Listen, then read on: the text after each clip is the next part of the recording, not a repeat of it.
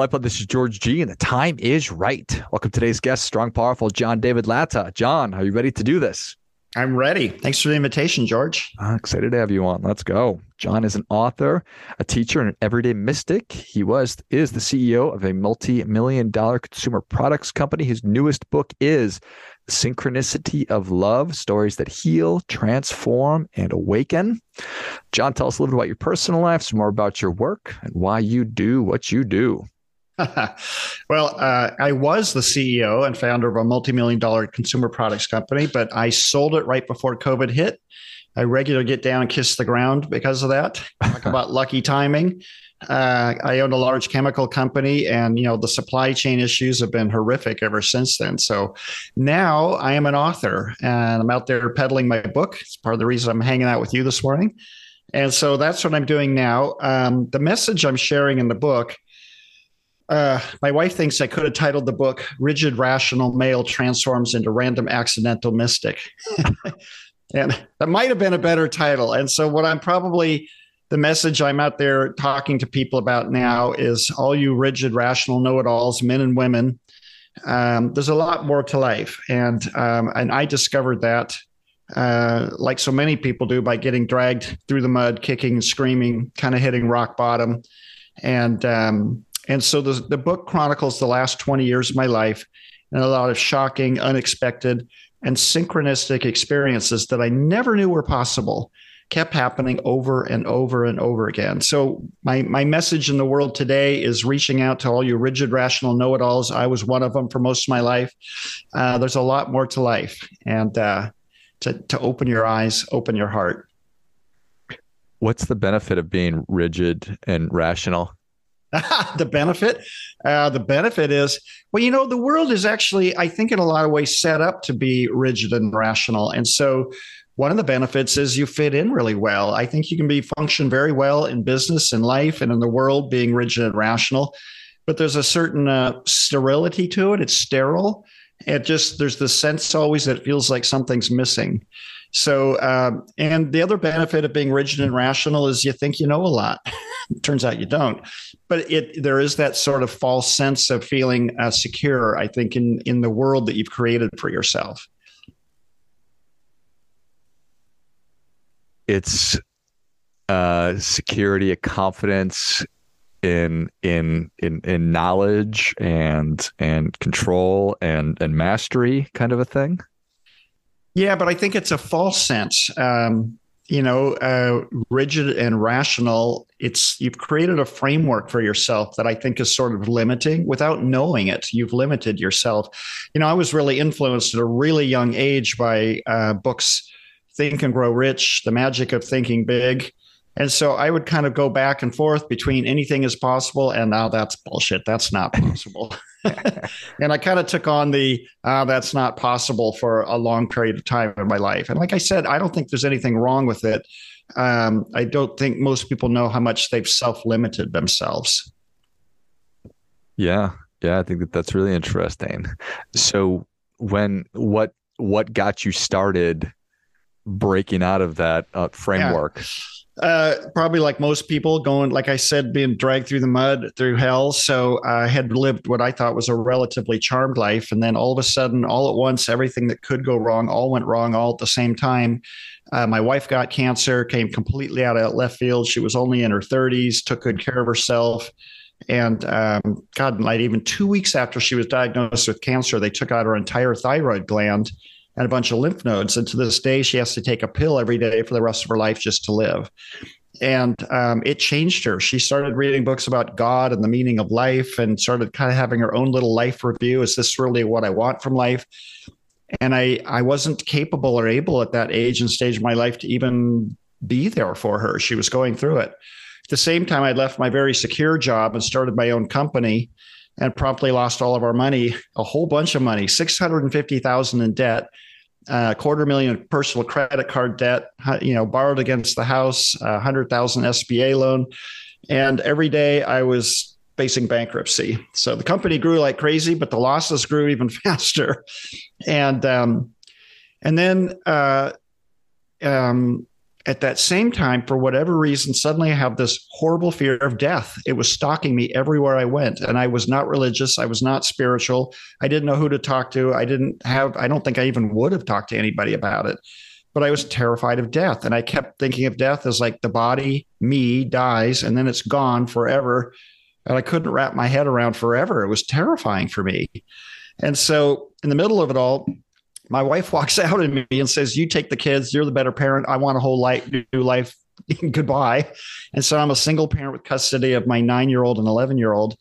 And so I felt like in a blink of an eye, I was suddenly a bad husband, bad dad, bad businessman, and a grown man running around behind closed doors, terrified of death.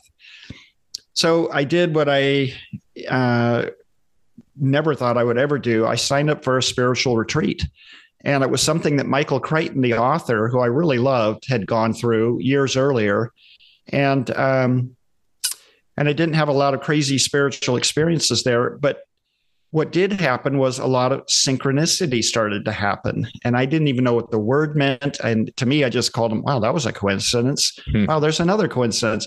And it started with me flying to the retreat. The lady sitting next to me was reading the retreat leader's book as the plane was touching down. And the only two people in that flight of 180 people going were me and her. And I'm like, what are the chances of that? And so every all the doors of my life started to open after that retreat. And looking back, sometimes when you're really stuck in, you know, things are just going all to hell, you can't see what's going on. But with retrospect, looking back, I could see I was in a tremendous period of growth. And um, what I would call I had lived out a highly masculine view of life, competitive, hardworking, go, go, go, do, do, do. And I loved it. High energy, high intensity. I, you know, over the next 20 years, you would say I came into my feminine side and into a spiritual side, two sides I didn't really know I had or even existed out there. So, but what started it to answer your question was devolving into what felt like my scariest form of hell. Yeah. Yeah. Well, thank you for sharing that. So, life's a funny thing. John, is is yeah. is is life a funny thing? It is a funny thing. In retrospect, it's hysterical. When you're in it, it doesn't always seem so funny. No. actually, life is a really funny thing. But yeah, and that, that's a whole other subject. Sometimes I think I've learned after all this time, we all take life too seriously, myself included. And um, yeah, humor is, in my opinion, the great healer and the great transformer. So, what does it mean to to to awaken? Well, so that's a great question, uh, and that's a popular word that's around politics now. You know, people are woke, people mm. are awakened, and but what it really means is, uh, here's the best way I can put it. Um, if you dig deep enough, it turns out we've had many lives, almost all of us. And and so what we would call an old soul, which is a common term, is somebody who's actually had many, many, many, many, many lifetimes. And you see this sometimes even in children. They're just unusually wise for their age, even though they might only be five or 10 years old. And um, and so awakening is really just remembering. It's remembering all the skills you've actually had all along, you just didn't know you had. It's remembering all the things that you knew, but you just forgot. And so I think a better term for waking up is actually remembering. But how it's experienced by a lot of people is it feels like, wow, I've been asleep. And I, I think, you know, a lot of spiritual teachers, Jesus, so many others, um, you know, the only real sin it's not me being a bad person or doing bad things. The real sin is just ignorance. And for whatever reason, part of the human journey is um, being ignorant, living out life sort of one sided. And then we start to remember and we start to wake up. And it, there seems to be a divine timing around that, or it seems to come around sometimes when people hit rock bottom. Um, but that's what awakening means. It's really just remembering all the wisdom you've actually accumulated through many past lifetimes, could be hundreds and hundreds of lifetimes. And uh, it just seems to be the human journey. And until that time, we tend to live in sort of our, our little, I call it the rigid world of ignorance, where we think we know it all, but we really don't. well, I thank you for that. The the real sin is ignorance. Yeah.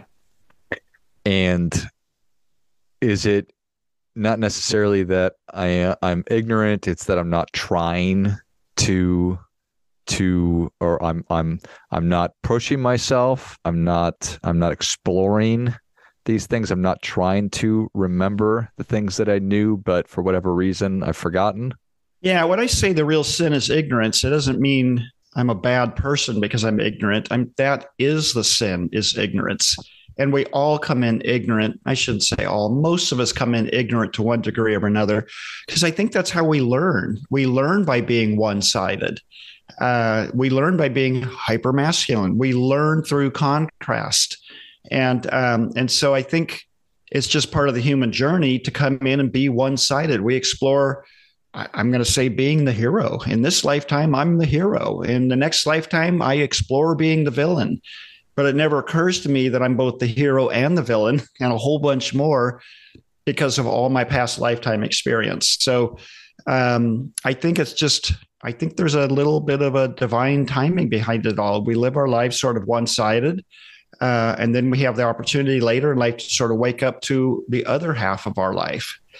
I don't know if that makes sense. I, it's uh it's it's hugely thought provoking and here, here's what I was thinking. I've I was always I've always resisted and had a hard time, you know, categorizing myself. And right. I think that that's arrogance. It's it's maybe honesty because nothing has ever really felt just right. It's like yeah. what who who are you? What do you do? I'm like, well, you know, I I just have a hard time with that. Um, it's not because I'm, you know, I I'm not sure what that is, John. Yeah. Well, I'm a podcast host. I got a great voice. I'm a great host. Not everybody's a podcast host, you know, and a great one with a great voice. So, you know, uh, some people, it cracks me up when I wrote my book and my publisher said, now I want you to get out on 50 podcasts by year end. It's like, podcast. I'm not a podcast person, you know, but it was kind of cool. Uh, my wife had talked me into doing a bunch of online improv classes, which I wasn't interested in. And it's amazing how improv can prepare you for being on a podcast. Because so many podcast hosts want it to be sort of, um, you know, just sort of flow. Let's see where it goes. And that really requires me as the guest tuning into the host and really listening and not trying to take command of the podcast, which you know, I've been in management my whole life, so I tend to boss people around. so I've had to really learn to listen and kind of tie into like, what's this podcast host? Where's the podcast goes going with this, and just roll with it. Yeah, yeah. Well, I certainly appreciate that. So we talked about. I, I asked you what what was the benefit of being rigid, rational, and a know-it-all. Um, and we certainly covered that, and thank mm-hmm. you.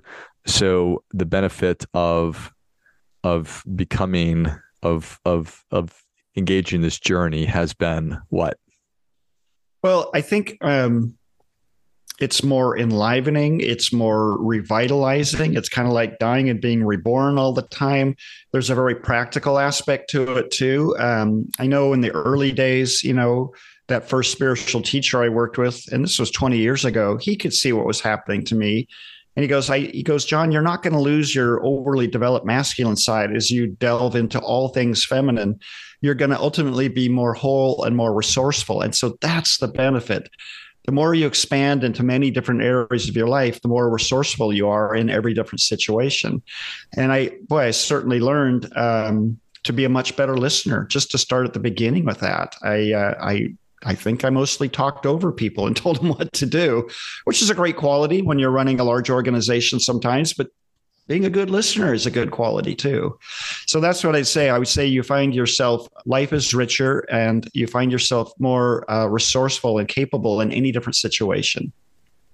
What do you think about instincts and intuition? Um, well, having, yeah. So um, I think it's great. I think anybody that's got an entrepreneurial mindset probably is doing it already. Um, I think intuition is the great gift. I love the quote from Einstein where he says, Intuition is the gift and logic is its faithful servant. But we've elevated the servant and forgotten the gift. And so I encourage anybody to, uh, intuition is something that can be open to, it can be developed.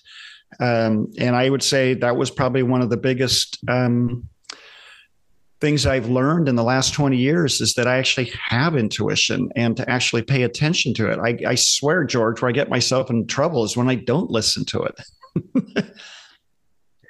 is that is that our and pardon me for for using clumsy terms yeah. is that our real identity telling us the truth about things um that's a great question uh, some people would say that um, and some people would say we all have a guide or a guardian angel that's with us all the time we just don't ever know it most of the time we don't pay attention to it uh, some say we always have a higher wisdom with us all the time, but we don't always listen to it. And I can tell you, for me, intuition is like a subtle, quiet voice. I'm going to say my ego and my day to day personality is much louder, and I drown it out. So I, I can't say specifically if that's who I really am or if something wiser than me is talking to me. Um, and I, you know, you, you mentioned intuition and instinct. People get intuition uh, different ways. I, I literally was having lunch with a gal uh, the other day, and she, I kept talking about. I was talking about some things, and she kept showing me her forearm. I'm like, "What? What do you? Yeah, just what am what am I supposed to be seeing here?" She goes, "Truth bumps, truth bumps." You know. Well, and she gets a rush of instant goosebumps over her skin anytime somebody's telling her the truth. And uh, I was like, oh, cool. So everybody gets messages in different ways. Um, some people see things visually. Some people literally have voices in their head. Some people, it's a felt sensation. In her case, in her skin. A lot of people, you know, that you hear people talk about their gut. It's a gut yes or no. And so um, everybody has a different way of accessing beyond just what the mind is telling you at the moment. and I think a lot of people, you know, Sir Richard Branson is England's most successful entrepreneur, billionaire. A lot of people don't know he never got past ninth grade in school. He was terribly dyslexic. He was very athletic, but had a terrible, I think, knee injury in eighth grade that ended his athletic career. So, poor guy couldn't couldn't go to school academically, and he couldn't play sports anymore but he said as a result of it all, uh, he became highly intuitive uh, because he couldn't depend on reading the way other people could, and um, and I think that guy founded some ridiculous number of you know over 200 companies, and it started with Virgin Records when he was a teenager, and he goes. Ever since I was a kid, when I started my first company, I knew when somebody applied for work, I knew within 30 seconds if that was the perfect person for me. I didn't need to know their resume, their background, or anything. I just knew. And so some people really rely on that, that sense of I just know. And so I think that's something that everybody should consider developing because boy, it sure worked for him. yeah. Yeah, there's no doubt about that. I love it. Yeah. Well, John, thank you so much for coming on. Where can people learn more about you and where can they get a copy of The Synchronicity of Love Stories that Heal, Transform, and Awaken? Yeah, my website is johndavidlatta.com. Last name is L A T T A, johndavidlatta.com. Everything is there. My book, The Synchronicity of Love, you can find it uh, on Amazon, Barnes and Noble. And I just found out yesterday it's available at Target and Walmart.com. And it's actually cheaper there too. Um, so, yeah, that's where you can find the book. Excellent. Well, if you enjoyed this as much as I did, show John your appreciation and share today's show with a friend who also appreciates good ideas. And for all those rigid, rational know it alls out there, for sure, pick up a copy and go to johndavidlatta.com, J O H N D A V I D L A T T A.com, and then pick up a copy of The Synchronicity of Love. Sounds like wherever you buy your books. Thanks again, John. Thank you, George. Appreciate the invitation. And until next time, remember do your part by doing your best.